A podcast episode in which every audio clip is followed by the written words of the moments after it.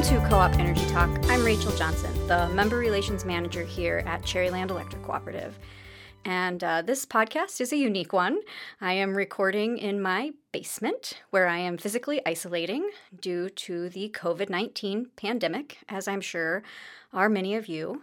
Uh, this also means I'm having to record without my trusty sidekicks, Rob and Tony, but I, uh, I look forward to the time when we are all back together in the recording studio at Cherryland and recording our next uh, energy podcast. But I did want to take a minute here today and just update you on some of our COVID 19 response because our last update was prior to having confirmed cases in our area, which we do now have, and also before the governor of Michigan ordered her, I'm sorry, issued her stay home, stay safe executive order, which was on Monday, March 23rd. So just wanted to make sure you all know where we're at now and talk about kind of three specific areas our, our core services, the services we are providing to our members, uh, our billing policies and some changes we've made, and then the co op's uh, financial situation. So let me start with core services. Our lobby and drive through have been closed since March 16th and are likely to remain closed at least through the end of the current uh, stay home, stay safe executive order, which ends on April 13th. So you should expect our lobby to be closed at least until April 13th. One thing I should point out is that while the governor did issue that stay home, stay safe order, uh, u- utilities and energy are designated as critical services, so we are still able to have our employees uh, working, but we're just trying to make adjustments that keep them as safe as possible. Our call center is now operating fully remotely, so they're all at home. Um, but you can still call in between 7:30 and 4 Monday through Friday and talk to your favorite member service rep. It's the same people; they just happen to be in their homes as opposed to in our office in Grawn. And our after-hours call center is also still operating normally. As far as other um, kind of billing services, you're able to do almost everything you could do with us in person at our uh, drive kiosk in our drive-through in Grawn, which is open 24/7. The only thing you can't do is pay with a money order, but you can mail a money order to us. We do still have a staff person in the office who's processing mail and processing payments. Um, but other than that, you can call us and we can walk you through how to do pretty much anything, either online or on the phone. Our staff uh, also continues to work on engineering projects for our, our members and, and you know looking forward into construction season and also we're handling any metering issues or anything like that that comes up um, the, the the biggest shift we've had is we've we've decided to limit all of our line work to urgent needs and outages just to keep our, our line crews out of the field and isolated for now. Um, so while we have taken uh, quite a bit of action to keep our employees physically isolated, we also are really aware of the fact that what we provide in the community is a critical service. So I just wanted you all to know that for the most part, everything is still happening for you, and if you need us, we're there. Um, and at the same time, if you see us out driving around, don't be alarmed. We're not violating gubernatorial orders. Um, we are we are allowed to be out there, um, but we do ask that if you see any of our members, I'm sorry, our employees in the field, please don't approach them because we're trying to keep them as um, distanced as possible. So the second thing I want to talk to you about is some billing policy adjustments we've made.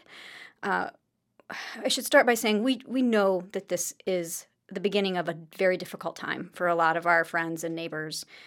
We're experiencing layoffs and reduced hours and struggling to keep your businesses afloat. We get it. I get it. A lot of our employees are impacted by those very same things, and um, because because we're we're neighbors and we live here too, we can't stress enough how sympathetic and empathetic we are to this situation and the impact it's having on our members. So we've made the decision to suspend disconnecting any accounts until May 15th. This applies to both business and residential accounts. We, you know, we're obviously continuing or encouraging people to continue to pay what you can just to help avoid having really big bills kind of waiting for you at the at the end of all this. Um, if you are a residential member, don't forget that there are local providers of energy assistance, and you may have never needed to use those before, but those resources are there. DHS um, has uh, utility assistance available.